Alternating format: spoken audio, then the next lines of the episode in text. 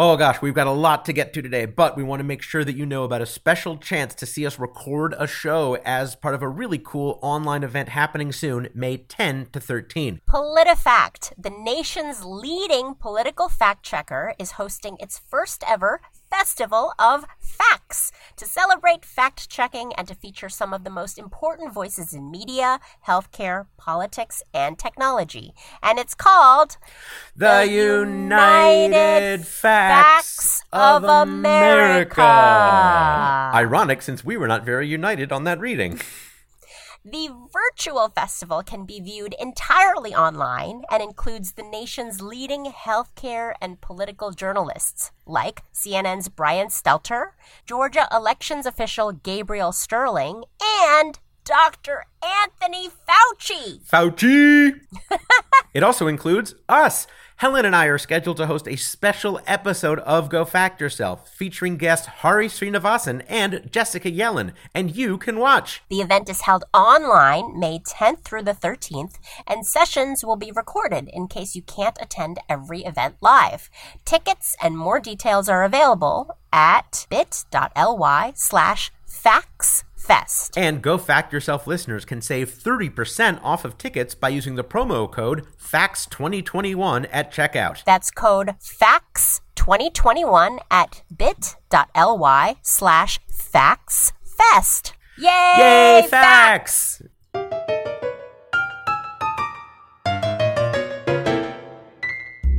Are you a real know-it-all? Do you annoy your family by shouting the answers while watching Jeopardy? Do you drive people crazy when you start a sentence with, well, actually? well, guess what? You can go fact yourself. Hi, everyone. Welcome to Go Fact Yourself, the show where we take the smartest people we know and make them look dumb. And then smart again. I'm Helen Hong. And now, socially distancing from our homes in Los Angeles, here's our moderator, J. Keith Van Straaten. Thank you, Helen. Great to see you, and what a special time of the year it is. Helen, what time of the year is it? It's Max Fun Drive time. Hey, that's right. It's Max Fun Drive time. What does that mean? It means it's your chance, you listening, to help show your love of maximum fun and your appreciation for Go Fact Yourself by contributing to the cause and helping us make the show that you're listening to. You can do that by going to MaximumFun.org slash join. That's MaximumFun.org slash join. Oh, Helen, how grateful are we that we get to do this show and that people support us and allow us to do this show, especially during the last year. Especially during the last year, for sure. And the show is so much fun. I am so honored that I've got to meet such amazing celebrities and find out what what they're into over the course of doing this show. But as you guys probably have guessed, the show is not free to make. It actually Yeah. costs quite a lot of money to make, uh, especially now when we have all these technology things like we have to like coordinate with people overseas and things like that. So if you love our show and you want to keep the show going, please help us do that at maximumfun.org slash join. You can become a member for as little as $5 a month. We'll take more, though, and you'll get more if you upgrade your membership or boost it to other levels. We'll have more information on that a little later on the show. But, guys, the entire business model of Maximum Fun is listener supported content. We do this for you. We're doing our part. We want you to do your part. We try to keep ads to a minimum on our show. And you know what? Even with the ads, it's not nearly enough to cover all the expenses that go into making the show that we love. We rely on you. You're all familiar already with the pledge drive format. I'm sure some of you already give to your public television or radio station. It's the same kind of a deal here. You contribute a little bit of money, you get to be part of our community, and you get all sorts of wonderful incentives. We've got an extra special stretch goal incentive that we're excited to tell you about a little later in the show. Keep in mind that when you are contributing to Maximum Fun and you mark Go Fact Yourself as one of the shows that you listen to, you are directly contributing to this very show, Go Fact Yourself, helping to make more episodes. It's you. You are part of it. You are the reason we do it, and you are making it happen. You, you, you, you, you. It's all about you, isn't it? So we'll have a lot more on the Max Fun Drive. Let's get to this show with two fantastic Max Fun hosts, and make sure you check out maximumfun.org/join to become a member or to upgrade your membership. Helen, what again is that website? It is maximumfun.org slash join.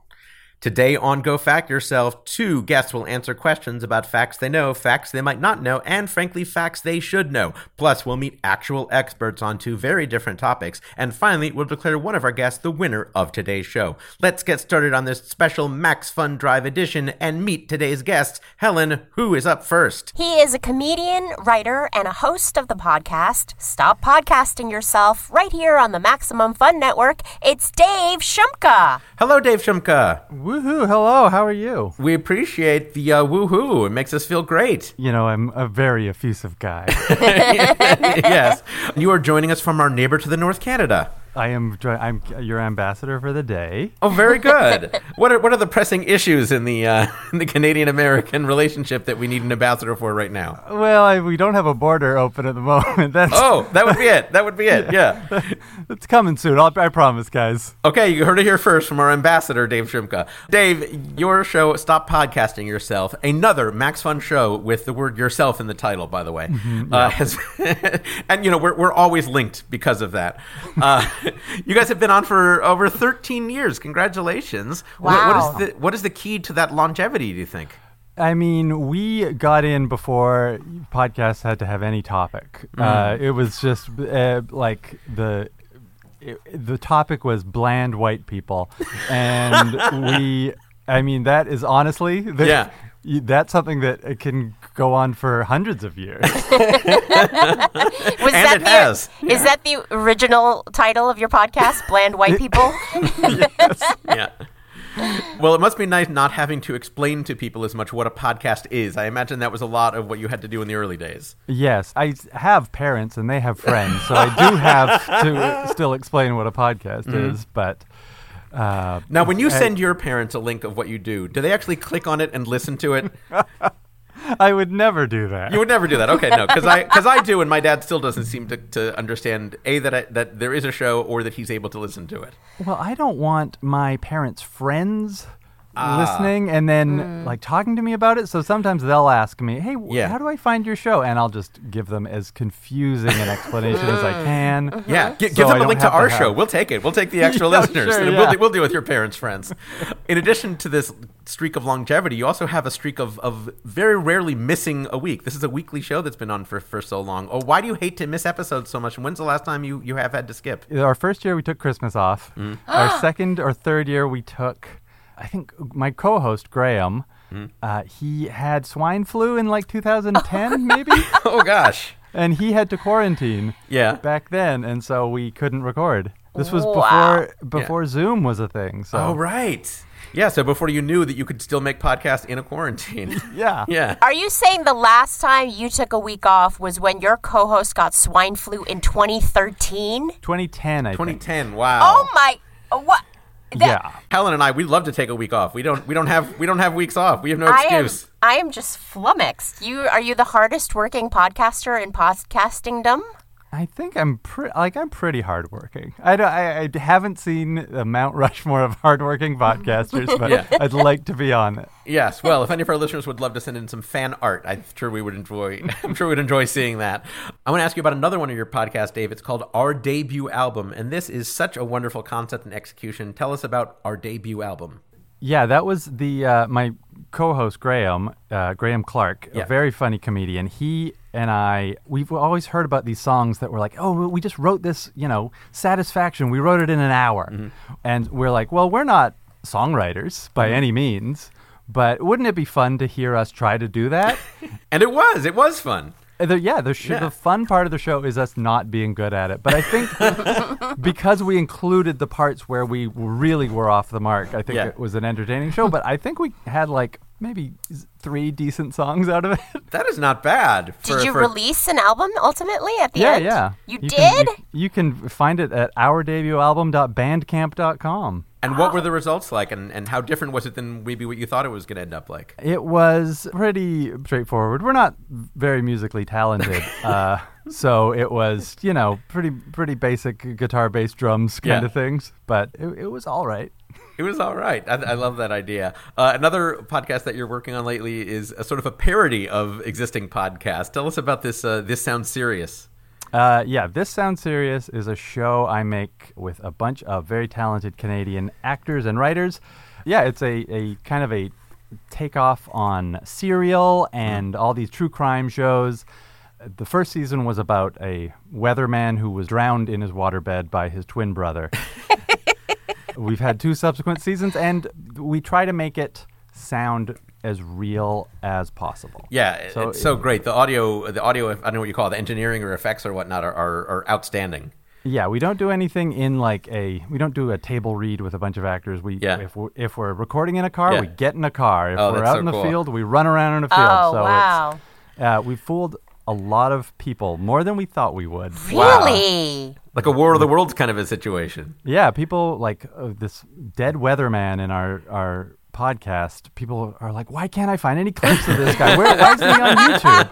Were you getting fan theories of this fictional uh, Yeah, murder? absolutely. That's amazing. You know, people love to pat themselves on the back for figuring out a mystery, but Last thing I want to ask you about, uh, you did your show before you were on Max Fun. You joined Max Fun. We're in the middle of the Max Fun Drive. Can you talk a little bit about why you wanted to join Maximum Fun and, and what you get out of the Max Fun Drives? I believe we were the first show to ever join Maximum Fun. Um, Wow. Oh wow, I wasn't aware of that. I believe uh, there were a few on the uh, on the network before, but th- this was the we were like the first outside show to come on back in 2011, I'd say. The moment we joined the network, our audience got bigger, and it's just been such uh, it's such a wonderful community of you know nice nerds. Yep.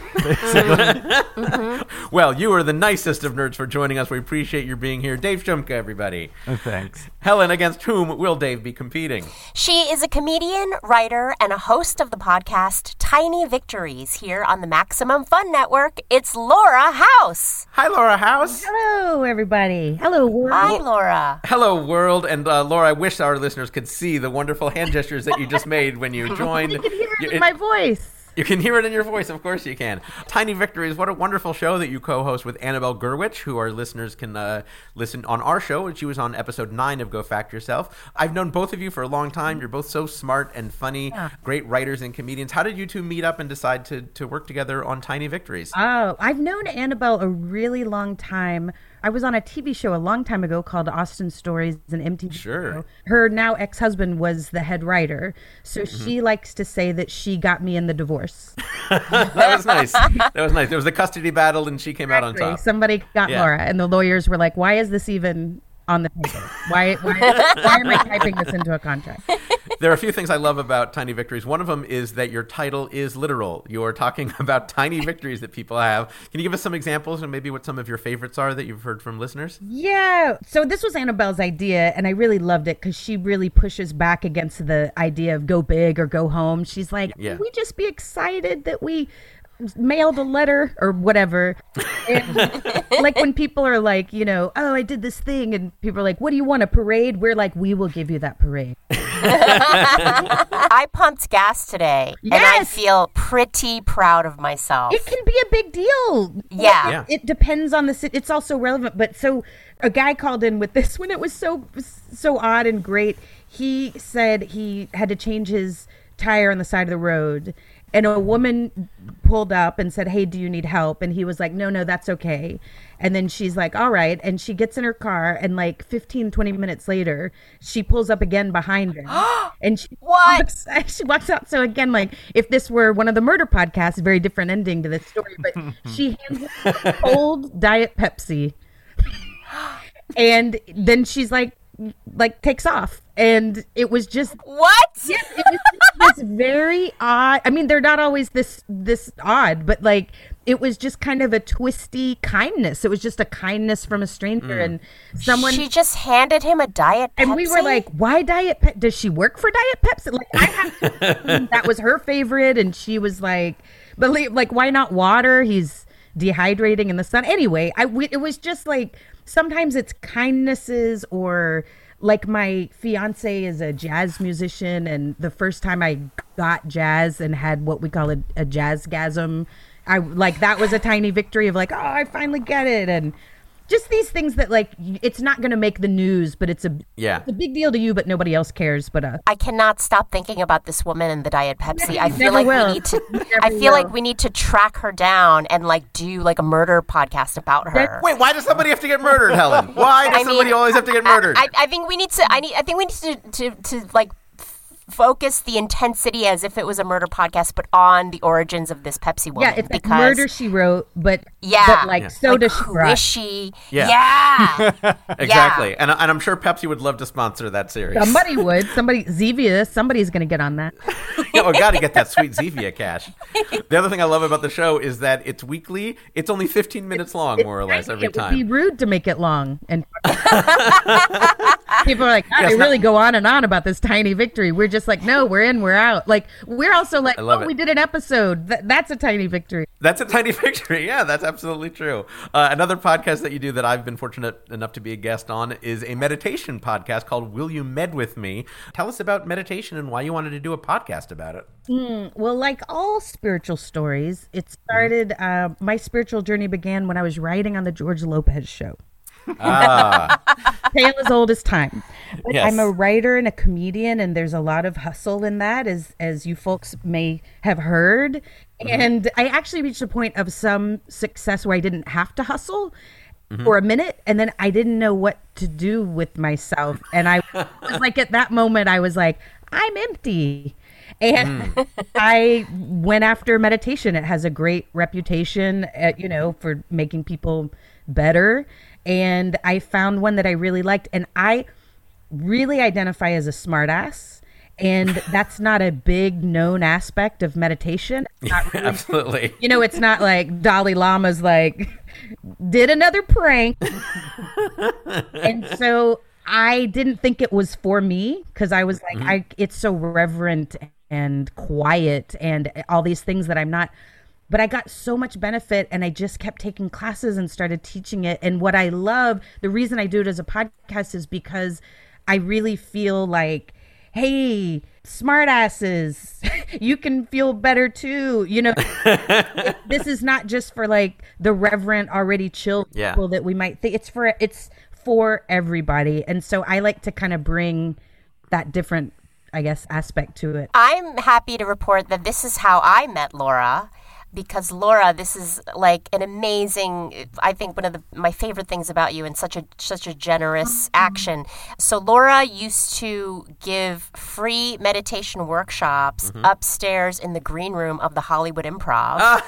for Again, comedians. Another, another den of Zen, if there ever were It, one. it huh? really was like such a dichotomy because it's like you know the Hollywood Improv green room is just like the a ball of angst and one-upmanship and all the things you hustle and like snarkiness. And Laura used to do these free workshops for comedians once a month, and it was just really generous and lovely. And I I just took away so much from it. So thank you, Laura. oh thank you yeah that's so nice i i taught on my um comedy album mouth punch there's a bonus track where i taught the Yeah. whole audience in portland how to meditate. i don't mean to treat it like a gimmick in, in that way like mm-hmm. i'm exploitative or something but i Right. do love taking it to where it belongs but isn't necessarily which i mean who needs it more than comics you know like nobody i can think Nobody. Yeah, and and audiences of comics. i mean true Last thing I want to ask you about is uh, you are currently working as a showrunner on a show called Secret Life of Boys, which uh, not only is a show on BBC, but it's actually a kids show. And I'm curious if there are uh, cultural differences in working on a show that's for uh, UK audience versus for kids in the US. Oh, what a, that's so interesting. When we started, so it started like 6 years ago and there were so many more differences. So in this it's a it's a kid show family co-viewing and it's about a Australian girl, she's 12. Um, her mother has passed away and something's going on with her dad and she goes to live with her four boy cousins in England. And we find out at the end of this series at the season one that her dad has been in jail so she has a, a dead mother and a father in jail and you could not do that on nickelodeon.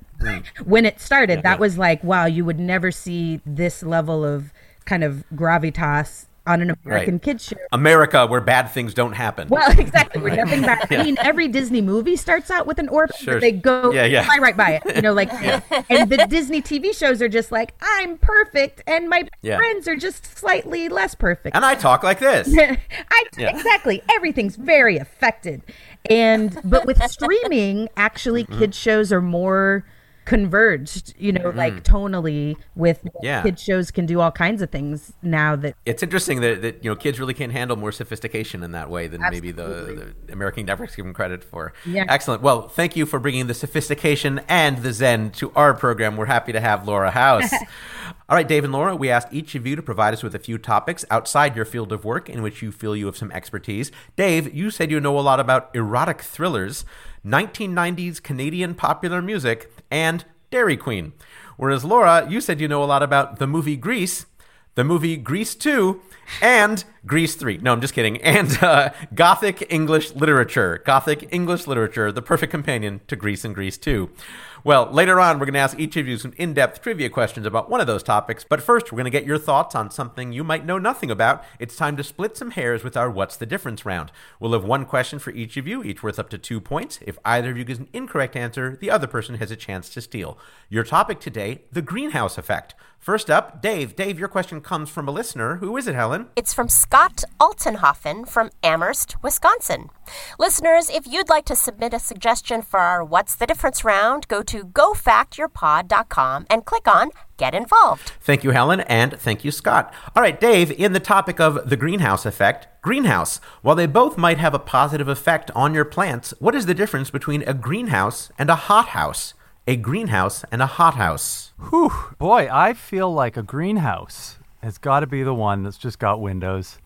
It's just a big house made of windows. Mm-hmm. Whereas a hothouse is maybe like if you were building, you're trying to grow tomatoes in a sauna. wow, what a what a perfectly explained difference. Uh, wait a minute. So, uh, how would it be in a sauna as, as compared to the greenhouse? It would it would have You know wood what? Maybe or no. Let's say it's let's call it artificial light. Let's say you're using lamps and things. lamps Uh, and things. Yeah, as opposed to sunlight. as opposed to sunlight. All right, great. We've got Dave's answer. We don't know yet if he is correct. Laura, if you don't think he got it exactly right, you can steal. What do you think, Laura House? I think that was a really good answer, but I guess I wonder if it comes down to what grows in there. All I know is when I go to the grocery store, I sometimes get hothouse cucumbers, and I never mm-hmm. see that related to anything else. So maybe a greenhouse is for general plants, and maybe a hothouse mm-hmm. is specifically for food plants. For food plants. All right, very good. Well, this segment has stopped growing. Let's go to Helen Hong at the judges' table for the facts. Here are the facts. Both a greenhouse and a hothouse are built primarily of glass or translucent plastic and take advantage of the light and heat offered by the sun. But the difference is a greenhouse uses only the sun as its heat source. A hothouse uses an additional source of heat, which is often necessary in cold climates to keep plants alive year round. That's right. Now, both greenhouses and hothouses are often temporary buildings. A more permanent greenhouse or hothouse is often called a conservatory, and if it's big enough, it can be called an orangery because they're large enough to grow orange trees in them. And if there's one in your basement, it's probably called a marijuanery. Helen, how did they do in that? I don't think either one of you got either part of that correct. I think I think Da- Dave got the, that there was a difference between the sun and, and more than sun. So uh, I, I would suggest if you want to give him a, a point for that, you can. I think we'd, we'd do that. Well, Dave, you said windows, and then you said you said artificial light and lamps. So I disagree with you, J. Keith. I'm afraid. Sorry, Dave. Helen, being a tough judge, didn't want to give it to Dave on the light. Uh, all right, we'll see uh, what Laura can do because up next in the greenhouse effect is Laura with effect. Laura, sometimes you want to stop things growing, like, for instance, oh, I don't know, a virus. So you develop a vaccine. But when it comes to vaccines, what is the difference between effective and efficacious? Effective and efficacious. I've never made that sound.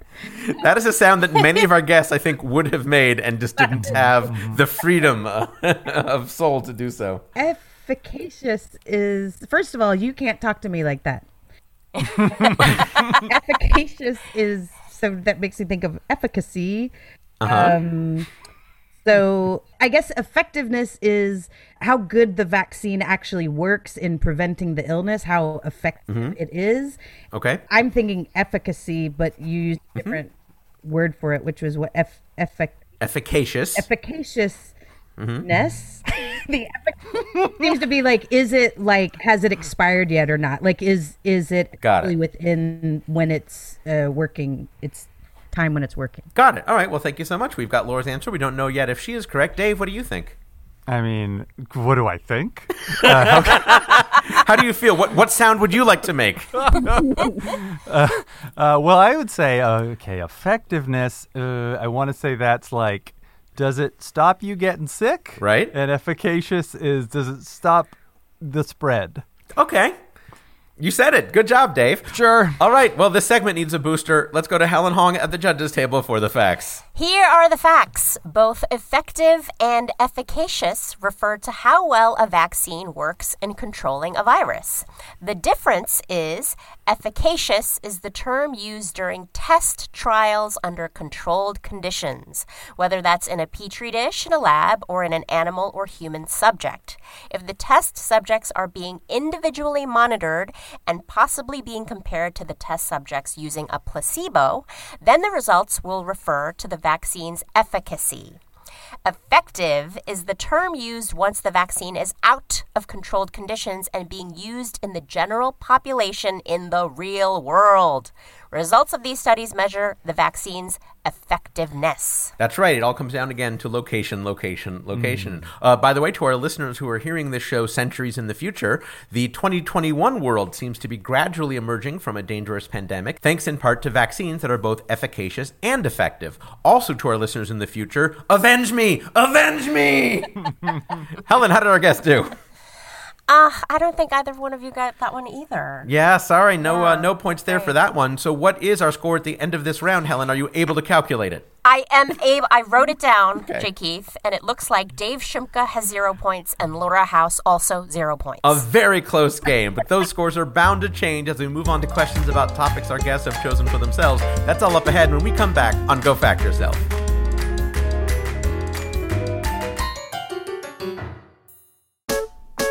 Hi, my name is Graham Clark, and I'm one half of the podcast Stop Podcasting Yourself, a show that we've recorded for many, many years. And uh, at the moment, instead of being in person, we're recording remotely, and uh, you wouldn't even notice. You don't even notice the lag. That's right, Graham. And uh, the great thing about this. Go ahead. No, you go ahead. Okay. And, okay, go ahead. And you can listen to us uh, every week on MaximumFun.org, Or wherever you get your podcasts. your podcasts. Welcome back to Go Fact Yourself with our guests Dave Shumka and Laura House. Once again, here's J. Keith Van Straaten. Thank you so much, Helen. All right, Dave, of your many interests, you told us you know a lot about erotic thrillers, 1990s Canadian popular music, and Dairy Queen. Let's find out a little bit more about each of those. Tell us first, why did you choose erotic thrillers for one of your topics? Well, i at the start of the pandemic on my podcast, we had nothing to talk about, and so we made we we made these uh, like event months, and we had Bradley Cooper Movie Club month, we had Dad Movie Movie Club month, and we had Erotic Thriller Movie Club month. Where A natural every week- progression in movie history, Yeah. of course, yes. exactly. What did we watch? Fatal Attraction and Basic Instinct and all your all your horniest movies. Sizzle, sizzling. yeah. and uh, did you have a favorite either from that month or from your, your past of watching erotic thrillers? Boy, I feel like it's got to be Basic Instinct just because of where I was in my puberty when it came out. Yeah. Are there that I can I can only think of Basic Instinct and Fatal Attraction. Are there like all that many more? Unfaithful was another one we watched. Ooh, that's a good one. Boy, anything with like Mickey, boy, Rourke or Rooney? Ricky Rourke. Uh, Matt, now seeing Mickey Rooney in an erotic thriller, that would be something you need more than a month to discuss. yeah, yeah. All right, Dave, you also said you know a lot about 1990s Canadian popular music. Well, I'm a I'm a Canadian person, Mm-hmm. And uh, the 1990s were when I was just listening to the radio nonstop, or watching Much Music, which was what I'm told is our equivalent of your MTV. Um, Did I pronounce that right? I believe so. That was, of course, back when MTV actually played music video. Or, yes. Yeah. so yes, I, I absorbed quite a bit of that. Uh, terrific. All right, and then finally, Dave, you said you know a lot about Dairy Queen. I've said this before that Dairy Queen is my favorite restaurant, and I don't even like the dinner. Like I only, I only like the ice cream, but I love it so much. And uh, what are your favorite things to get at Dairy Queen? You mentioned the dessert, a blizzard, I uh, would presume, or yeah, I'm a things? Blizzard. I'll do a whatever Blizzard they have. You know, they'll do se- they'll do like a dozen bl- new Blizzards every season, and I'll try to have them all. All of them. Oh, whoa. Well, you know, as many as I can. Uh. Can I confess something to you, Dave? Please do. I don't think I've ever, ever been to a Dairy Queen. Whoa. Wow. Wow. wow, this show just Wow, got it real. got it got really quiet Yeah. in here. Wow. I, I mean, I guess to each their own. I didn't think I didn't, I didn't think all three of you would turn on me that fast. But No, no, we just we want you to Yikes. experience more joy. Well, Dave, follow up question: When Helen eventually goes to a Dairy Queen and she has to have just one thing to to appreciate it and to keep coming back, which item would you recommend to her? Oh, you can probably get a flight of little blizzards. Uh, you know, flight? just- like you're getting a whiskey tasting? Yeah, yeah. that Oops. makes me want to go right now to go up, sidle up to the counter and be like, Yeah. "Excuse me, may I have the flight?" Yes. Now, Helen, it Yeah. is important to cleanse your palate between each one so that you can really appreciate the flavors and subtle Should I do that of with a chicken sandwich or something? Ye- I don't even I don't even try the hot food. Uh, but yeah, no, get the uh, you know the the the bigger the blizzard, Mm-hmm. The harder like the less blended it, it usually is. So if it was your first time, I would seriously get a bunch of kid size blizzards. Wow. Expert Wow. tip. And I think I think we're going to hmm. turn Helen on this. It's going to be I exciting. think I've, I've a- I've definitely added something to my bucket list just Awesome. now. Well, Dave, Yeah. to summarize of your many interests, you told us you know a lot about erotic thrillers, 1990s Canadian popular music, and Dairy Queen. Today we're going to quiz you about 1990s Canadian popular music. Nice, Nice indeed.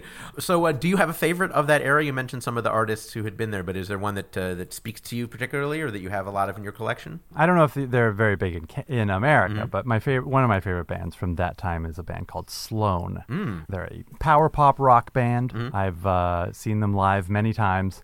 I'm excited. I'm excited to dig into this category. Well, let's not have you wait any longer because just ahead we're going to enlist the help of a bona fide expert in your topic with our three part question. But before that, to give you a chance to show off, here are five trivia questions about your topic, each worth one point. If you want it, you're allowed a total of two hints in these five questions. Now, Laura, do listen closely because you can steal if Dave gets any wrong. Laura, by the way, how much do you know about 1990s Canadian popular music? Alanis Morissette. All right, Dave, let's see if that uh, comes in handy for Laura if you give her that opportunity. Here's your first question. Dave, if you're making popular music in Canada, you might first make it in French, like one artist who released several albums in the 1980s but didn't become a global superstar until the 1990s when she released her first English language album, which included the hit song Where Does My Heart Beat Now? Who is this Quebecois singer who had over a dozen top 40 hits in the 1990s? That would be my queen, Celine Dion. Helen? Wee wee. That Oui, is oui, correct. that is correct. Yes, so many queens, dairy and otherwise. uh, fun fact: We did an entire segment on Celine Dion's English language albums with guest Chelsea Crisp on episode 12 of Go Fact Yourself. All right, here's question number two. In 1995, a certain female Canadian singer songwriter released an album that has become a phenomenon. It was the best selling album in the world in 1996, selling over 18 million copies. It was named one of Rolling Stone's 500 greatest albums of all time. It won five Grammy Awards. It inspired a Broadway musical featuring the artist's music, which has been nominated for 15 Tony Awards. And the cast album from that show just won a Grammy in 2021. What was this seminal album? It feels like it might be Mm-hmm. Jagged Little Pill by Alanis Morissette. Helen? That is correct. That is correct. You're two for two. Uh, you did not need the hint in this uh, question, but if you had needed the hint, Helen, what would that hint have been? It is not a smooth big capsule. That's right. It is a jagged little pill. Fun fact only one other Canadian artist has had a year's best selling album. That was Neil Young's Harvest in 1972. Bonus fun fact Jagged Little Pill was the last Broadway show I saw before the pandemic. That is fun. It is fun. No, no, no. I was, I was glad to see it. Only other, only the second show I've ever been to on Broadway that had a standing ovation before the end of the show. In the middle of the show, there's a standing ovation. Really? Yes, for Lauren Wow. Patten singing "You Ought to Know," and it was well deserved. Mm, wow. All right, Dave, you're two for two. Here's question number three. Bryan Adams is a Canadian who had lots of hits in the 1990s, helped in part by his songs' appearances on several movie soundtracks. But which of the following was not a 1990s movie soundtrack that featured a Bryan Adams song? Was it Robin Hood, Prince of Thieves, Problem Child, Problem Child 2, Oh. The Mirror Has Two Faces, or Don Juan DeMarco? Who? Uh, this is tough. I know Don Juan DeMarco and Robin Hood Prince of Thieves had songs. Mm-hmm. Uh, the Mirror Has Two Faces feels l- l- closer to, to the other 2 Mm-hmm. I'm going to need a hint. Helen, how about that first hint? The Mirror Has Two Faces did have a song on the soundtrack from Bryan Adams. Huh. Well, uh, we're no closer. Uh, Well, it does confirm your suspicion, so hopefully that would be uh, what I'm going to guess Okay. is that they, hmm, which problem child has the budget? For- was the first one so successful? Yeah. The, the second one they they could They said, "Hey, uh, we've got Bryan Adams money now." yeah we can we can get a, a love ballad. Mm-hmm. I'm gonna say two did not have it. Helen? that is not correct. No, I'm terribly sorry. Laura, house with a chance to steal. I'm going to say problem child. Helen? That is correct. That is correct. An mm, excellent I use of the mean- steal. Laura doesn't feel good about it, but she will she will take that point. Take it. That's right. Problem Child 2, I think for that exact reason, was so successful that they did get that Bryan Adams song. Uh, fun fact his songs from Robin Hood, Prince of Thieves, The Mirror Has Two Faces, and Don Juan DeMarco were all nominated for Oscars. He also had songs on the soundtrack for the 1990s movies Jack, Hope Floats, and The Three Musketeers. 1990s, a good time for movies with Bryan Adams songs. All right, Dave, let's see if you can bounce back with this. You'd still have one hint available. The Juno Awards celebrates excellence in Canadian music, and while most people might not be surprised that the list for the most Junos awarded is topped by Anne Murray, Celine Dion, and Bryan Adams, they might be surprised by who's next on the list. A band who in 1990 won Most Promising Group of the Year, then ended the decade by winning Best Rock Album. Who is this group? As a Canadian, Mm-hmm. it's pretty obvious that the answer has to be the Tragically Hip. Helen? That is correct. That is correct. Very good. I didn't realize it was so obvious. We made it a number four, not knowing it would be I so know. easy. I, I've, I've, for a second, I was like, hmm, maybe this, these questions are supposed to get harder. They're But supposed to, but we never know. We never. We, I don't. I don't know any actual Canadians in real life, so I couldn't have asked. Oh, sure, No, no. yeah. Um, uh, the Tragically They're Hip. so rare, are- Canadians. Yeah. the Tragically Hip are kind of the musical equivalent of Problem Child 2. if I can, if I can speak in American terms. Yes. Fun fact: Despite winning 17 Juno Awards, the Tragically Hip has never even been nominated for a Grammy Award. They were inducted into the Canadian Music Hall of Fame in 2005.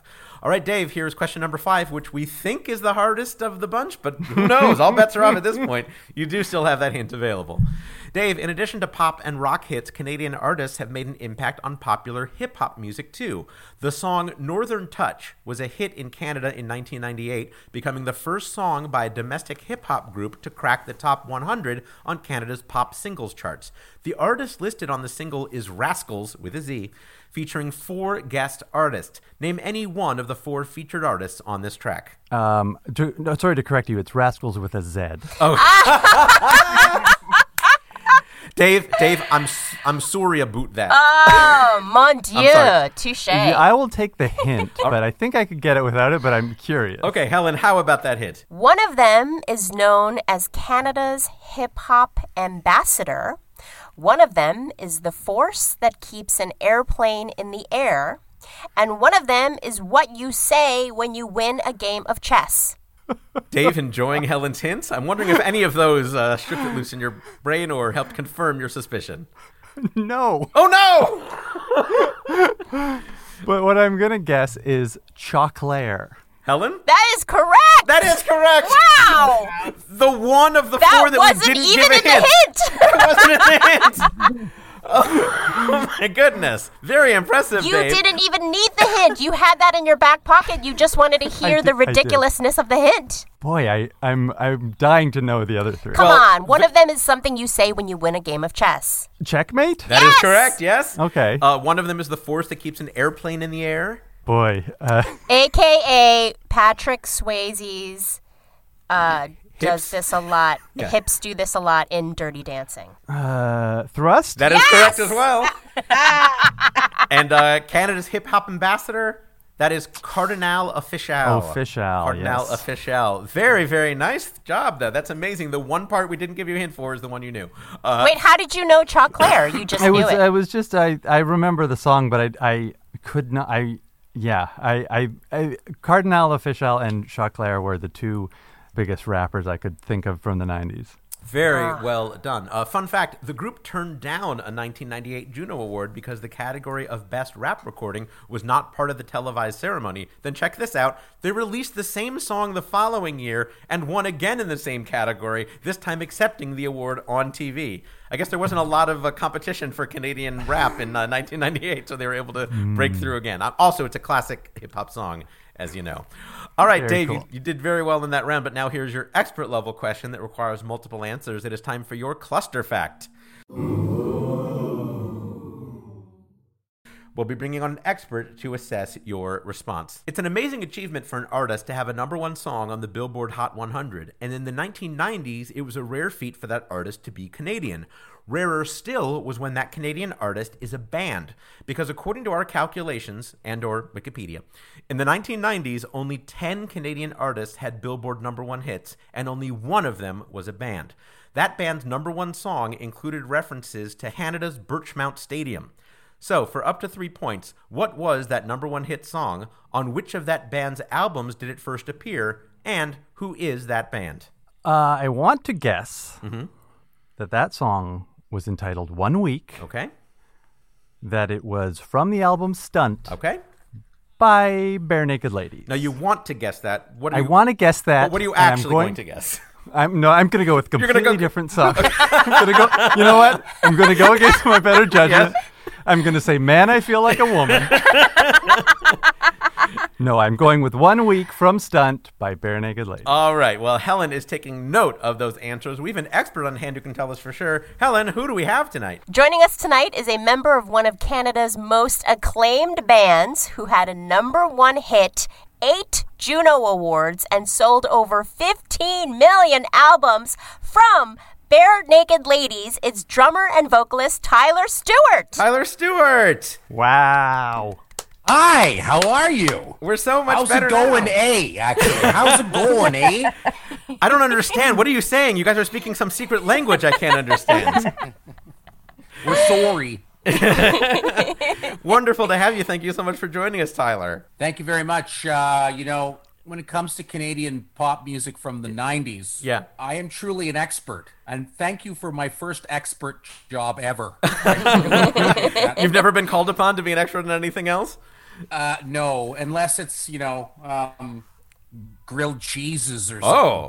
But We'll have to have you back when that topic comes up, which I'm sure Yeah, it will. absolutely. Just to, for our listeners who aren't aware, part of the the Barenaked Ladies uh, origin story is, that is just so amazing is that uh, you guys actually were banned, and that led to you being more popular. Can you give us that that part uh, briefly? Because I think that's so fascinating. Well, yes, the mayor of Toronto at the time, a woman named June Rowlands, decided that our name objectified women, and so city council banned us from playing at the you know city of Toronto's New Year's Eve party. and we said, okay, fine. Obviously, she's never seen the band. We were a band singing about Kraft Dinner, you know, Brian Wilson. We were, we were singing about pretty innocuous things, but um, we said fine. We went and took a gig down the road at McMaster University in Hamilton. You know, didn't think anything about it, and literally on January 2nd or so, I was doing my laundry at a laundromat. You can tell this was earlier in our career. Um, and I got a phone call to the laundromat, pre cell phones, uh, from my roommate who said, There's a photo shoot happening at City Hall. It's about this, you guys being banned. I went down there. We had a photo taken. The next morning, I woke to the sound of two of our band members being interviewed on the CBC which is our national public radio network. And it was a controversy because the Barenaked Ladies had been banned. You were the and band band. A band band. Overnight, we went from being an up and coming Toronto club band mm-hmm. to being a national household name in Canada. Unbelievable. Oh, whoa. So I, I think the long and short of it was we sold 80,000 independent cassettes Whoa. in three months. Wow. We, we were an acoustic band, so we had like you know an upright bass, a conga, and uh, a couple of guitars. The great thing about Barenaked Ladies is we could play in a living room or we could play in a stadium because we had that ability, and we all sang. So there's lots of harmonies going on. So you know, a very versatile band. Well, part of your versatility is that, like as you mentioned, that you you'll play on you'll, you'll play percussion on kind of anything. And uh, I, I was watching a video of your your drum setup, and I'm not a drum expert, but it seemed to me there are a lot more drums than I would see in an average band. Uh, am, am I correct? And, and and what kind of stuff do you have that maybe uh, you know other rock bands wouldn't have? Because I also noted bunch- conga. A conga. Well, I guess the conga, the conga would answer that, but other other things as well. You you like adding to your to your kit? You know what? I, I am nowhere near like Neil Peart. You know, Right. R.I.P. The Yes. late Neil Peart. He had everything on there. He had like chimes, dishwashers. He had everything in there. Um, the illusion that I have on my kit is I have a couple of drums off to the side, a couple of different snare drums. I also have a little electronic square pad. You know, just to keep up with the modern times. Sure. You know, all of the kids have got samples and loops. Yes. And soda do Barenaked Ladies. Very nice. My favorite drumming moment of yours is Enid. It was Enid, which was like second or third video. There's, I know uh, what you're going to say. Yeah, you have a, a, a there's a drum fill right in the middle of the verse, and the camera goes right in on you, and you're eating a hoagie. Yeah, we laughed for days about that. We did, you know, because the whole band really was about kind of be yourself at all costs. You know, we didn't really have an image other than we were having fun at all times, and we are you know, we weren't afraid to laugh. Um, you know, obviously we take the music very seriously, and you know, we still do. We're, we, you know, we're 30 years into a career of of writing serious pop music. You know, in that video, it was just so cliche to show the drummer playing his big fill so that I decided to eat a sandwich. Yeah. And uh, Dave, I'm glad that spoke to you, man. yeah, it's, it's, Good it's stuck with me all these years later. Hey, any opportunity to eat a sandwich in show business, you better take it. A lot of our listeners, of course, have heard you in addition to being fans of yours, but also from uh, the TV theme you did for uh, The Big Bang Theory. Uh, and I understand that that was something that you weren't that enthusiastic about at the at the get go. Uh, the story that will haunt me to my grave. Um, I wasn't that into it, but Ed, our singer, Ed Robertson, had struck up a great relationship with Bill Prady and Chuck Lorre, the creators of The Big Bang Theory. And they had come to a show of ours in Los Angeles at the Greek Theater, and they loved the show and they loved our improvisational moments in between songs. Bill and Chuck were in the audience and they couldn't believe it. So they, we got to get these guys to do our theme song. So they were in touch with Ed and they said, "We want, basically want, we want the history of everything in, in 90 seconds, like the Big Bang. Yeah. The guy writes the song in the shower. Wow. We're in the middle of the summer, on, you know, on a two week break.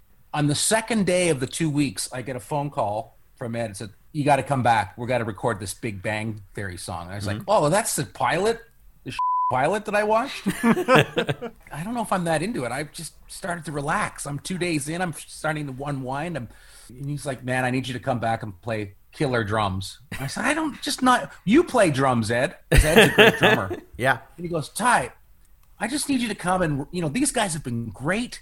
They've been really, you know, supportive and they have a bunch of hit shows under their belt. You know, this could be really good for us down the road. I'm like, all right, man, I'll come and play drums, Ed. But this better be the next damn Seinfeld.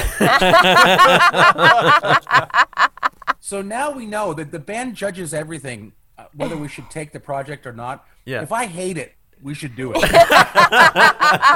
The song is so catchy, and I think that's one of the most impressive things about you guys is that you can pack like a hundred words in the space that other people could pack maybe twenty. I mean, you guys can really like just just fly the lyrics out. Ed is quite dexterous with his uh, his vocal cords in his mouth. Um, I think. Uh, Oh, you don't say. down, Helen, down.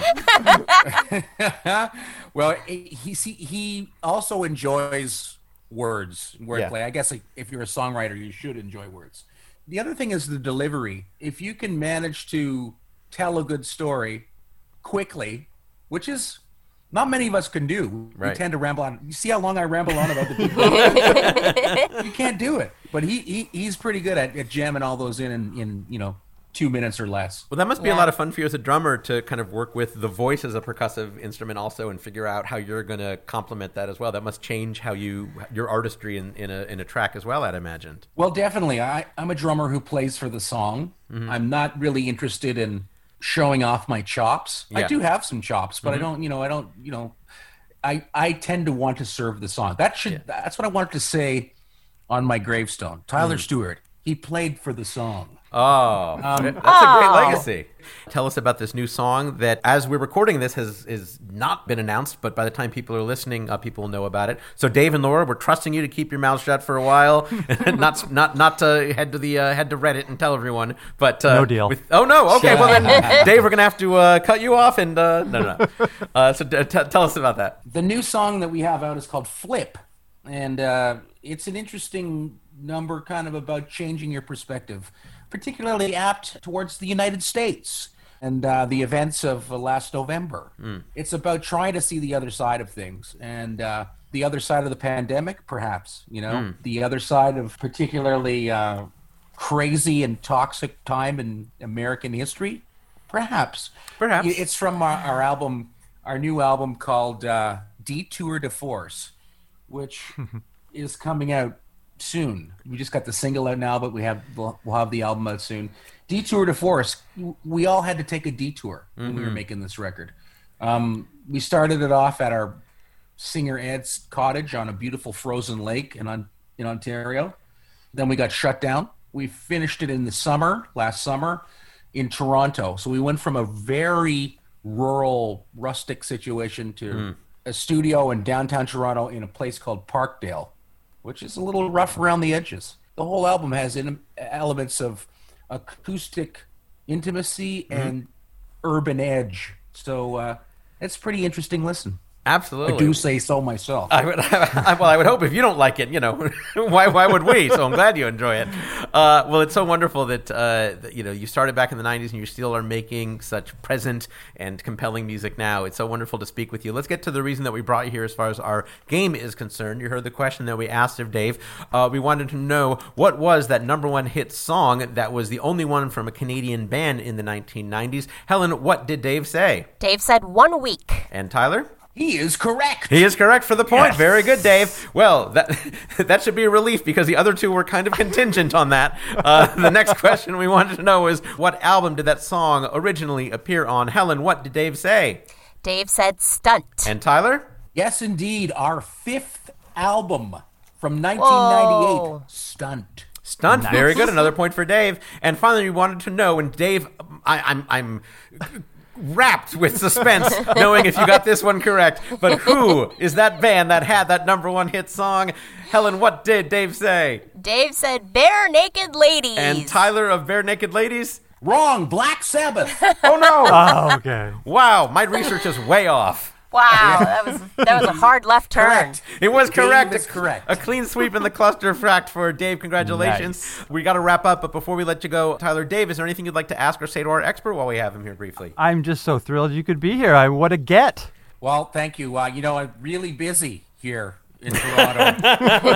you know, lots going on, I'll tell Yeah. you. Yeah. our, uh, All that lockdown. touring, all that exactly. touring you're doing Yeah, that is right one of the bright sides of the pandemic is that we are able to uh, to get some people who might otherwise not be available. Uh, Tyler, if people want to find out more about you or your band's work, where can they go? As if they don't, as if they don't know how to find Barenaked Ladies music. Well, but obviously, barenakedladies.com. We're on uh, Twitter at Barenaked Ladies, Instagram at Barenaked Ladies. Uh, you can find me on Twitter at Baldy67 if you want to talk about hockey. That's another thing I'm maybe an expert at. Those are the details. Those are the details. This is our guest. We thank you so much for joining us, Tyler Stewart. Thank you. All right, Helen, what is our score at the end of that round? At the end of that round, Dave Shumka has seven points and Laura House has one point, with a round of questions for Laura coming up. That's right. We're going to talk with Laura about a topic she knows about. Plus, later, Dave and Laura will go head to head in our Fast Fact round. That's all up ahead. But first, Helen, let's talk a little bit more about Max Fun Drive. You know, that was a great chat we just had with Tyler Stewart, but Max Fun members will get to hear even more great stories from him and others in our special bonus episode. Helen, why do we love bonus content so much? Bonus content is the super special secret extra content that our members only get.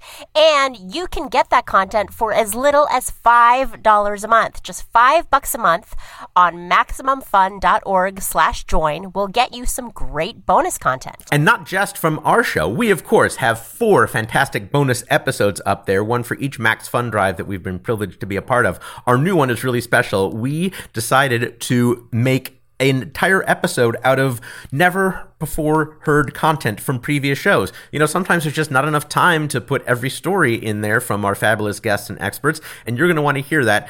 Available now in the members only bonus content feed that you can get by being a member from maximumfun.org slash join.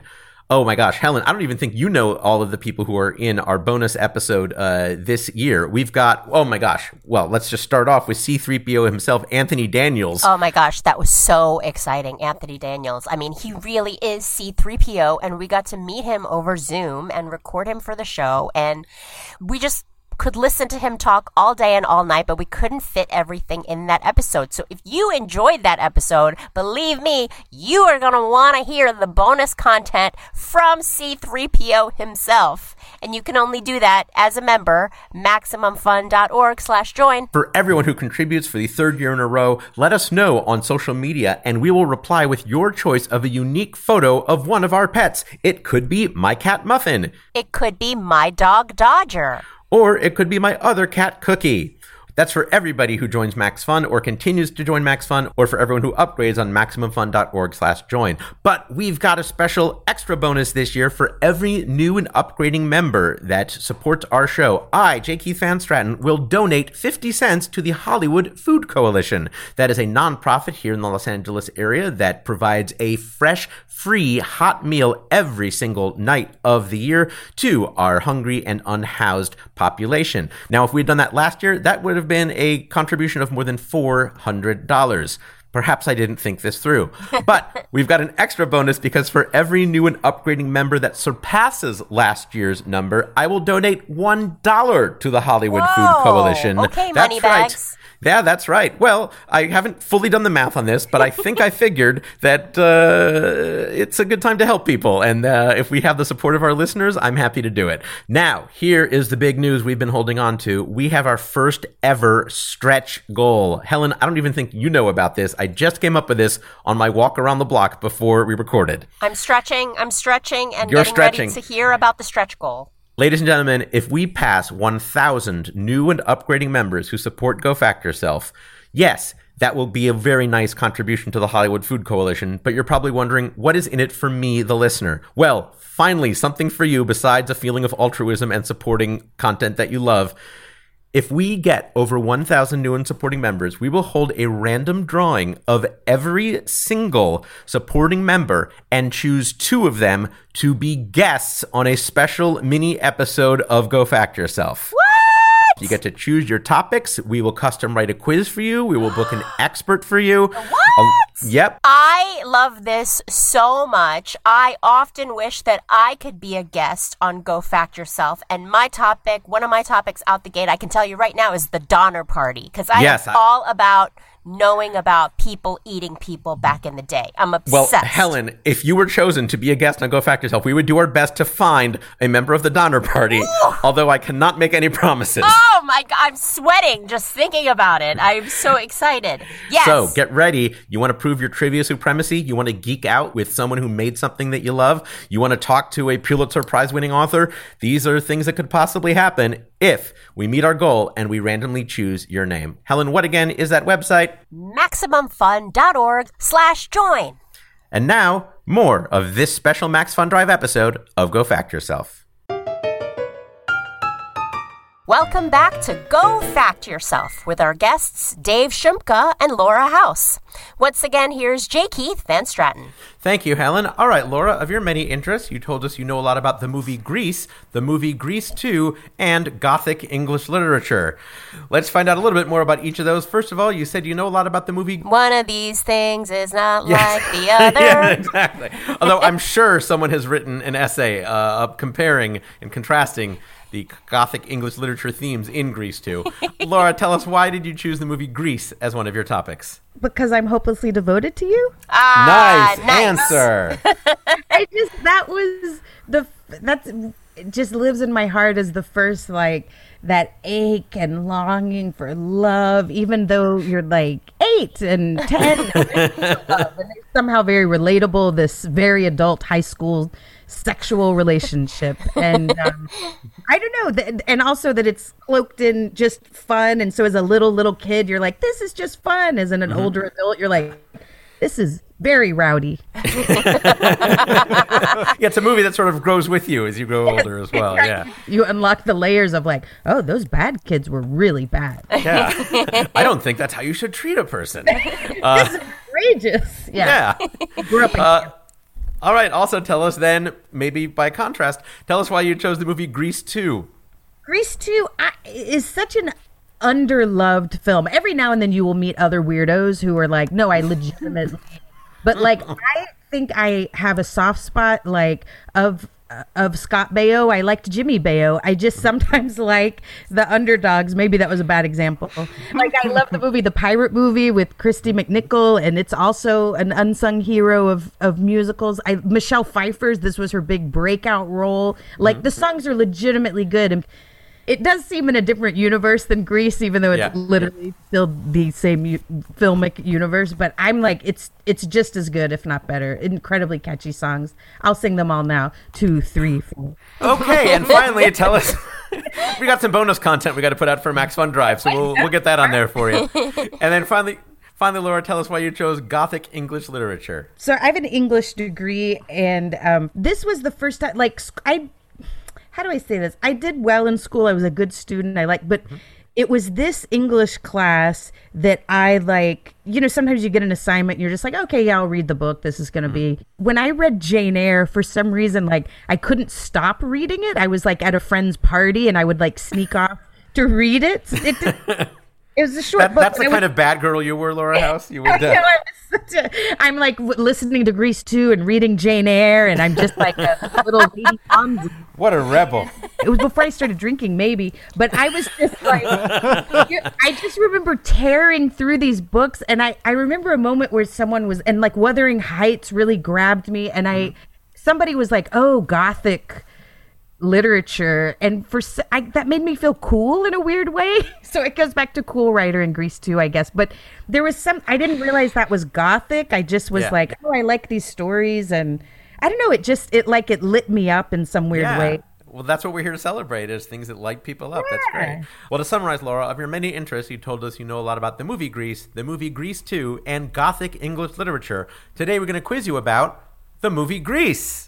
All right here we go Here we go, indeed. Uh, how often do you think you've seen the movie, if you can estimate? maybe 10 or so it's it's not like i am always you know watch it annually or that sort of thing but Okay. i just it, it's it just kind of lives with you Yeah. you know when the song comes on it's like you can't do something else like Right. if randomly grease comes That on is so that's just true. what you're doing for three minutes Yeah, Yeah. and like especially at karaoke bars, it's like ev- it's such a crowd pleaser. I mean, what an incredible crowd pleaser yeah that's a bit of a zag right for karaoke it's one of the few duets I can do. I mean, come on, yeah. Oh, Helen, when we're back, when we're back into karaoke times, Oh, I, I, I want to see that. If we are not participate in it, at Ting to Grease. it's a date it's a date. All right. Uh, and Laura, do you have a favorite scene or a favorite line from the movie that stands out for you? I love the the drive-in movie theater, and then Mm-hmm. Danny gets because it's his moment of his hopelessly devoted to you, Right. And um, yeah, I like that one.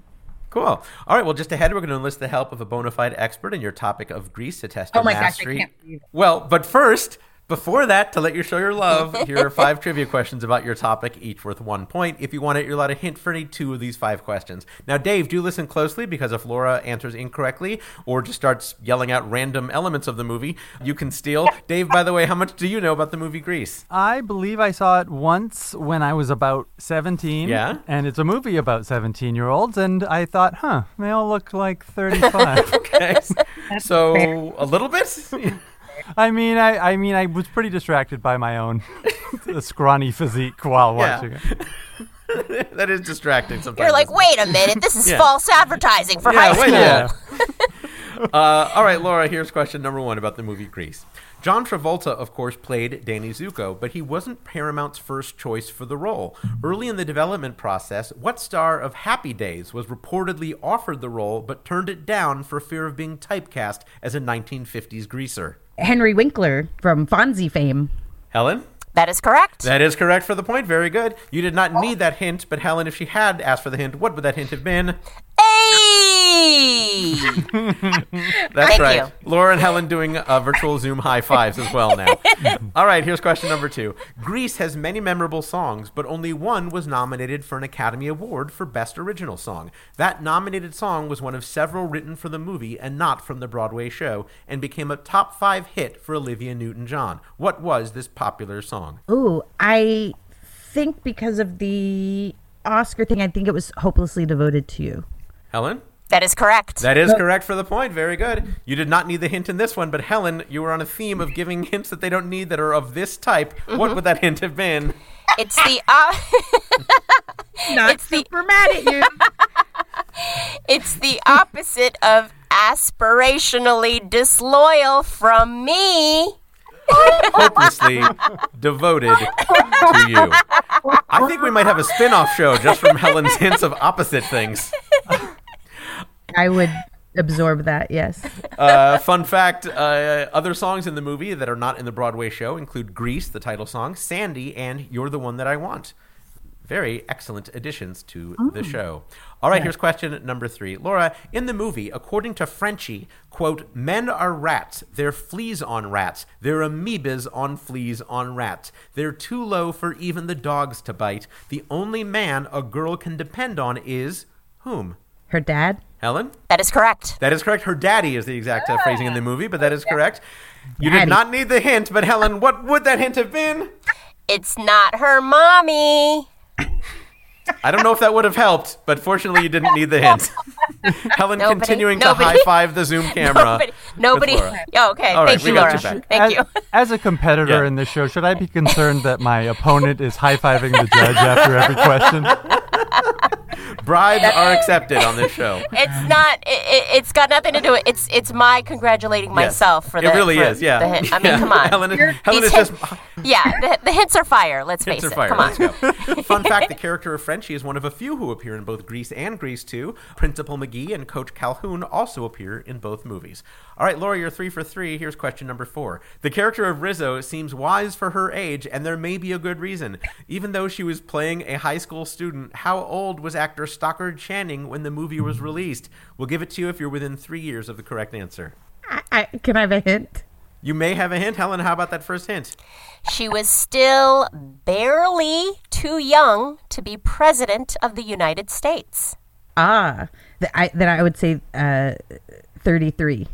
Helen? That is, I mean, yeah, close enough. Yes, that's within the range. Very good. She was 34. You have to be 35 to be president of the U.S. I believe that's the only reason that Stockard Channing was not elected in 1984. uh, she was 34 years old. Uh, fun fact Olivia Newton John was 29 at the time. Travolta was 24. All right, Laura, you are four for four and have a chance to go five for five if you can get this question correct. You do still have one hint available. Though it's a live action movie musical, Grease's opening credits are an animated sequence featuring caricatures of the cast. What legendary animation pioneer created this sequence? Um, can I have a hint? You can have your second hint, Helen. His first name is the same first name as a star of this movie, and his last name is the same as a famous volleyball. Uh, John Wilson? Helen? That is correct. That is correct for the point. Very nice use of the hint. I, that is a, com- I attribute that 100% to the hint. Yeah, I, I thought you were going to say Olivia Spalding, but no, you went for you went in the direction that Helen was trying to get to there. Ladies and gentlemen, Laura House is five for five. Congratulations. Woo! Fun fact on that last one: uh, John Wilson was a legendary animator who worked on Lady and the Tramp, Peter Pan, and the Flintstones. He's also credited for inventing the music video. All right, Laura, you oh, obviously did very well in that round, but now here is your expert level question that requires multiple answers. It is time for your cluster fact. We'll be bringing on an expert to assess your response. Laura, according to the director of Grease, one of the more challenging sequences to shoot was the movie's carnival finale, featuring You're the One That I Want, which was choreographed on the fly, and We Go Together, which was shot on a 106 degree day in August. Adding to the pressure, the director and choreographer invited a legendary 78 year old director to watch. So, for up to three points, who was that 78 year old director, famous for his musicals and comedies and known as a woman's director, looking on? Who was the choreographer? And who was the director of Grease? You can take them in any order you like. Uh, I don't know the choreographer. I wish I did. It's so good. Um, the director is um, Randall Ke- Kessler. Randall Maybe. Kessler, maybe. Okay. Um, I don't know. I don't know the name of the director who was Do you want in. to just guess a, a famous uh, classic director of musicals, comedies, and women? just uh, musicals. I just think of Stephen Sondheim. But Okay, I'm do you like, wanna say- seems yeah. Weird? That seems you like wanna- not quite right. Okay, no, all right, no worries. So Stephen Sondheim, no answer, and Randall Kessler, or something like something like that. You say. I think so. Oh, Okay. now I to- Remember my five for five? I do. That was great. that was was great. impressive. That was classic. Yeah. All right. Helen is taking note of your answers. We have an expert on hand who can tell us for sure. Helen, who do we have tonight? Uh, Joining us tonight is an internationally renowned director whose films include The Blue Lagoon, Flight of the Navigator, Big Top Pee Wee, and Grease. It's Randall Kleiser. Randall Kleiser. Hi there. Hello. I'm so sorry. I. Hey, you got it pretty good, uh, and you're such an expert on on Grease. Well, thank you. That's a nice way to see it. You're a very nice man, and you're very nice to join us. Uh, thank you so much for being here, Mr. Kleiser. I have to ask, uh, when, when we first approached you about being uh, on the show, uh, you replied, "This is different from many requests." Uh, wh- which, uh, first of all, thank you for noticing, uh, Yes. and thank you for saying yes, despite it being different. I'm curious, what, what are some of the usual requests that you get? Because I'm sure a lot of people want to talk to you. well, for 40 years, I've been, you know, asked these questions Yeah. over and over again. Yeah. But you know, this format is interesting because it's kind of like NPR's "Wait, Wait, Don't Tell Me," and I listen to that all the Oh, time. well, then you're probably familiar with Helen Hong, who's a regular panelist on Wait, Wait, Don't Tell Me. yes, really. Hello. Yeah, I love the show. Thank Excellent you. show. And uh, Grease has really uh, taken you around the world, hasn't it, uh, over all these years? Tell us about some of the opportunities you've had because of Grease. Well, the Deauville Film Festival is where we first showed it in um, uh, 1978, and it was so exciting uh, to be there with John and Olivia and meet uh, one of my favorite directors, Claude Lelouch. You know, we showed it in um, a gay nightclub in Paris, and I was worried that the Parisians would not understand some of the Americanisms. Mm-hmm. And they had no problem, and, and they loved it. They knew what Le Hickey was. Yes. Yeah, to a hickey, Kenickie. a hickey from Kenickie, yes. And when we previewed it in Hawaii, the first time it was ever shown to any group, when John was walking down the bleachers singing Summer Nights, the audience burst into laughter. And I, I thought we had a flop. and This is not going to work. And then it turned out that they were laughing because they liked it. Oh, that's lovely. Oh, But it was a terrifying moment. Well, uh, you documented a lot of your experience in a wonderful book called Grease the Director's Notebook, and it really looks like a director's notebook. It, it's crazy the amount of details that you have in this. Uh, were, were those items that you put in, you know, images and notes, were those hard to find, or is that something that you usually keep records of for, for your films? I have them all in the attic, you know, and so I brought it down and put it together. And, and actually, we put it together so it looks like it was cut and pasted. you know, we, the whole look of the Yeah. book is, is cut. And I pasted. love it. I love hoarders who hoard like useful Hoarders, things. Yes, yeah. definitely. I have everything up there. Yeah, but you know where to find stuff. I think that makes you more of a collector than a hoarder. Uh, I'm writing another book, a second book that will have all my other movies. Oh, wonderful, wonderful. Wow. You know, Grease has been the subject of so much lore and different stories and so many rumors and reports. Uh, I actually had asked you to sort of fact check one of our questions that we'd had about Henry Winkler, and you said that that wasn't uh, if that had happened, that would have been before you were involved about Henry Winkler being being offered the role. That's right, because uh, when Robert Stigwood came aboard, he wanted to make a three-picture deal with John, and so uh, I had worked with John on Boy in the Plastic Bubble, and so we came as a team to the project, and, and there was never anyone else talked about, you know, just John. And uh, Olivia Newton-John was your first choice for uh, Sandy. Yes, definitely. But she didn't want to do the movie because she had done a musical that didn't work, an English uh, com- uh, musical comedy, and it was a flop. And so she was afraid of doing another one. So she demanded that we do a screen test of her and uh, and and test us. It's- Usually it's the studio testing the actress, but here the actress was testing us. Wow. And and do you remember what what did you do in that test uh, for Olivia to approve? That was the drive-in scene that we shot. Oh, okay, And- the one Laura was talking about. Yeah. Yeah, that worked really well. Yeah, that's terrific. Uh, I think what's what's so astounding about the movie uh, in rewatching it, not just how great it is and how great it is in a musical, but this was your directorial debut. This was the first feature film you ever directed. Yes, I had done like four TV movies Yeah. and and great ep- epic TV shows like Starsky and Hutch and Marcus Welby, Mm-hmm. but never a feature. This is the first one. But uh, this was not your first experience being on the set of a feature film musical. Tell us about the experience you'd had before. Ah, yes. Well, I when I was at USC Film School, I paid for my student films by being an extra, and I was in uh, a whole bunch of movies like uh, Hello Dolly and Camelot and uh, Thoroughly Modern Millie. But the best experience for making Grease was being an extra in four Elvis Presley movies. So I got to meet the king and watch him work, and, and that was really fun. Wow. And the best, uh, you know, being on the set as an extra, you, you watch how the director breaks the shot down and, uh, and into pieces, how the musical numbers are done. You know, they say playback and they do a little section. Mm-hmm. This was before m- music videos, so no, you know, I would not have known how to do it had it not been for being an extra. Wow, you got paid to be in like a master class. Yes, so true. Ah, that's wonderful. We kind of joked about the ages of the actors and, and them playing high schools, Oh, and that was something you addressed head on. Uh, what did you discuss with the actors about playing younger? Because I know some of them were a little trepidatious. And then how did it change how you shot the movie itself? Well, our cinematographer Bill Butler had developed a ring light that went around the. You see them now Sure. with, uh, on selfies, but uh, it fills in all the the. Um, Wrinkles. Helen can say it. Let's talk about uh, the legacy of Grease. It- you know, here we are, almost 45 years later. We're still talking about it. People still love it. What do you think gave Grease that staying power that it has? yes, it's like the Ever Ready Bunny movie. It Yeah. just keeps going and going. I think uh, it's the combination of the chemistry between John and, and Olivia. And the soundtrack. Yeah. which we we lucked out, you know, with the new songs getting Oscar nominations Mm-hmm. and uh, and becoming hits. You know, when the movie came out, you know, I was driving around in my car and, and all the songs were on the radio. I, I changed the, uh, the the station and they'd be playing. It was it's really incredible to have uh, like four hit songs right when the movie came out. Unbelievable. And you're still involved in the legacy of it. I know you you were part of uh, putting these sing-alongs together that have been all, all around the world, including at the Hollywood Bowl. How did, how did those start, and what's it like seeing an entire stadium of people singing along to a movie that you made over 40 years ago? Well, one night uh, at the Beverly New Beverly Center Theater, I saw that they were going to be showing a midnight show of Grease, and I invited um, Olivia and Didi Conn to come with me to just see if, if people still liked it. This was many years ago, and um, and they went crazy singing along, and, and that was the first sing along that I think we had, and it was I don't remember what year, but. When we went out out on the sidewalk, the whole audience was standing there clapping. Aw. No.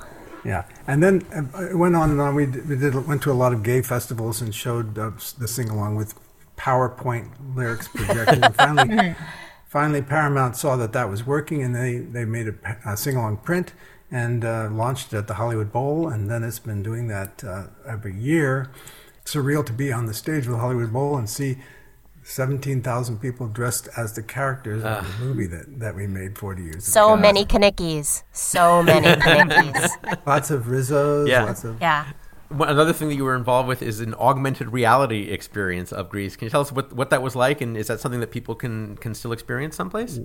Um, well, it hasn't launched yet, Ah. but it was done uh, with volumetric capture, where we filmed uh, 20 dancers with uh, 100 cameras and uh, from all angles, and they be, and we made them into holograms. And when the when the app is launched, you'll be able to take your iPhone and and click on any place and see the whole number dancing. Wow. People dancing and singing. Laura is very excited about that. Cool. My God, uh, uh, Laura mentioned, of course, that she's also a fan of Grease too. Um, w- were were you considering uh, being involved in the sequel, or did you were you ready to move on to? I think Blue Lagoon was your next film after that, right? Yeah, I was actually shooting Blue Lagoon when they made Grease 2, but Pat Birch, who is the cho- choreographer of Grease, was the director of Grease 2 and uh, did that wonderful song, uh, Rider. Uh, what was it called? Cool Uh, You would know, Laura. Yes, there you go, Laura. You're the expert. There you go, Laura. Cool You've been Rider. upgraded. Cool Rider. I like that song. Yeah, yeah, it's good. so That's great. All right, well, let's get to the reason we brought you here as far as our game is concerned. You heard the questions that we asked Laura. Uh, our first one was Who was the 78 year old director who was looking on during the finale sequence of Grease? Helen, what was the answer that Laura ultimately gave us? Laura said Stephen Sondheim. And Randall? No, it was George Cukor. George Cukor. the man who directed, uh, actually, he directed part of Gone with the Wind, and uh, didn't get credit for that, but he did do uh, My Fair Lady and many other Mm-hmm. big movies. Uh, uh, and uh, he was a, a, a hero of mine. So to have him on the set was a big, big. And what kind of feedback did you get from him from uh, watching your uh, rehearsal? Well, we ran the whole song. Um, we go together. Mm-hmm. We had uh, t- 200 dancers in the 106 degree weather Mm-hmm. dancing down the, the football field and landing at his feet, where he, where I had him sitting in a chair to show him Mm-hmm. the thing. And he, I turned to him and he said, "Very spirited." that, was, the review. Well, he wasn't wrong. He wasn't wrong. All right. Uh, next, we wanted to know who the choreographer was. Uh, Laura was not able to pull a name from that, but uh, Randall, tell us the name again of the choreographer who went on to direct Grease 2. Patricia Birch, Patricia- wonderful lady who had choreographed the original Broadway show as well. And you, I know it was very important for you to have her work on the movie as well because of her Oh, yeah. work. Yeah, she was uh, my my right hand woman, and um, she knew all the beats in the whole show and where the laughs were, and she was fantastic. And I can't get over that she really choreographed "You're the One That I Want" on the fly. That that had not been choreographed before you guys were on the set. Wow. Not not completely, no, because we went into that little fun house Yeah. and found the steps that went like this Yeah. and went like that, and she just threw that into the song. it was wow. pretty pretty It really is. Uh, the, the fact that you just discover a Shake Shack uh, ride that's there and then you decide to dance on it and, and make it work like that. That's brilliant. Wow. Such an iconic move that Yeah. Specifically. That's amazing. and the way they come down the steps too, you know, they're doing the 4 Mm-hmm. four step. That that that, that, that was Wow. That's Yeah. great that as a director you were open to that uh, kind of creativity on set. That I think that speaks very well of, uh, of you as well. Uh, and then finally, we wanted to know who, in fact, was the director of Grease. Helen, what was the answer Laura gave? Laura said Randall Kessler. And Close enough. Close enough. You're going to give her the point. That's all right. Well, you know, I think I think when you see a name on screen, you don't necessarily always know how it's pronounced or or even what letters come before the others. So, uh, Laura, is there anything you'd like to ask or say to our expert Randall Kleiser while we have him here? I can't help but be curious. First of all, what incredible work you've done. Thank you for everything you've contributed to my Thank you. um, I, my culture in my head. Wh- What's your favorite song? I think uh, Sandy because I love the ending of Sandy when we had the hot dog jump in the bun. That was something that we did on the set. You know, we found we found that, and I came up with the idea. I looked at the, all the trailers, and I said, "Hey, can we sing the end of that?" And it worked great. oh, And, wow. and that's Laura's favorite scene from the movie as well. So that's uh, that's terrific. All right, Randall, uh, we thank you so much for joining us. I'm, I'm so uh, amazed that you're here. Um, if people want to find out more about you and your work, where do you recommend that they go? RandallKleiser.com. RandallKleiser.com. It's as easy as One that. L in Randall. One run and one L Ellen Kleiser. yes. Yes, he makes it easy. Well, thank you so much. What a Thank treat! you. And, and uh, I join Laura, and I think a lot of our listeners do, in, in just being so grateful for your work, and certainly so grateful that you joined us in talking about it. Randall Kleiser, everybody. My pleasure. Thank, Thank you so Thank much. you. All right, Helen, what an exciting round. What is our score as we go into the final round? J. Keith, it is a tie. Whoa! Yeah, at the end of that round, Dave Shumka has seven points and Laura House has seven points. What an epic comeback for Laura. Very nice job. And now it is time for our final round we call Fast Facts. I'll read 10 statements and each contestant will answer with true or false. I'll start with Dave and alternate between each guest. Each correct answer is worth one point. Again, the answer to each statement is true or false. Here we begin. Dave, Minnesota shares a border with Mexico. False. Correct. Laura, Minnesota shares a border with Canada. False. Incorrect. No, I'm terribly sorry it does, as I'm sure Dave can attest. Dave, Minnesota has an official state motto. False. Incorrect. No, it really does. And ironically, it's in French, L'Étoile du Nord. Ah. Laura, Minnesota has an official state flower. True. Correct. The Lady Slipper. Dave, Minnesota has an official state bird. True. Correct. The loon. Laura, Minnesota has an official state bee. False. Incorrect. No, they really do. The rusty patched bumblebee. It was a controversial, a controversial choice that split Minnesotans down the middle. Uh, Dave, Minnesota has an official state muffin. True. Correct. How did you know that? Yes, blueberry. blueberry is the official muffin. Laura, Minnesota has an official state mushroom. True. Correct. The morel. Dave, Minnesota has an official state drink. False. Incorrect. No, they really do. Laura, Minnesota's official state drink is milk. Okay, true. Correct. Correct, it is. And finally, Dave, Minnesota's official state snack is mushroom muffins and milk with a side of bee. Mm, let's say false. Correct. We're not going to count that last one. We want to thank Laura House and Dave Shumka as Helen tabulates the final score. Helen, are you ready to announce the winner of today's show? Jay Keith, you're not going to believe it. It's a tie. Oh my goodness! Both Dave Shumka and Laura House have 10 points each. Wow, that means we're going to have to go to our. ourselves. You, you guys really want to keep this show going longer. I know. I know. After doing so many 15-minute shows, Laura, you of course want to be on a show that goes longer. All right, we're going to go to our tie-breaking question. The answer is a number. Whoever gets closer to the correct number will win. We do not play Prices Right style, so no guessing one dollar. Here's how it's going to work. I'm going to ask the question. Think about it for a moment. Then I'll ask you to blurt out your answers at the same time on the count of three. So don't answer right away. And again, whoever is closer will win. Here's your question. In both television and film, how many different actors have played one of Charlie's Angels? How many different actors in TV and film have played one of Charlie's Angels? All right? On the count of three, please call out your answer. One, two, three. Ten. Well, I have 10 and I have 12. 10 from Dave and 12 from Laura. The correct answer 15. That means, Laura, you are the facting champion on Go Fact Yourself. Congratulations, Laura. What will you do with your facting champion? I will throw it in everyone's face. Hey, wow. I really went to my head. it really went to your head. I can't Uh, wait to tell people. Just to go back to that tiebreaker, it was 15. That's Kate Jackson, Farrah Fawcett, Jaclyn Smith, Cheryl Ladd, Shelley Hack, Tanya Roberts, Annie Ilonze, Minka Kelly, Rachel Taylor, Cameron Diaz, Drew Barrymore, Lucy Liu, Laura Stewart, Naomi Scott, Ella Balinska. As I'm sure Laura knew but forgot those last three. um, excellent. Congratulations, everyone, and thanks so much for being here. We're going to uh, wrap up by giving everyone here a chance to promote anything that they might like. Dave Shumka, where can people find you and your work? Well, you can head over to MaximumFun.org and find my podcast, Stop Podcasting Yourself. I'm also on Twitter uh, at Dave Shumka. And uh, yeah, MaximumFun.org for pretty much everything. Excellent. We thank you so much for joining us. Uh, Laura House, where can people find you? LauraHouse.com is the hub. I'm on Twitter at I'm Laura House.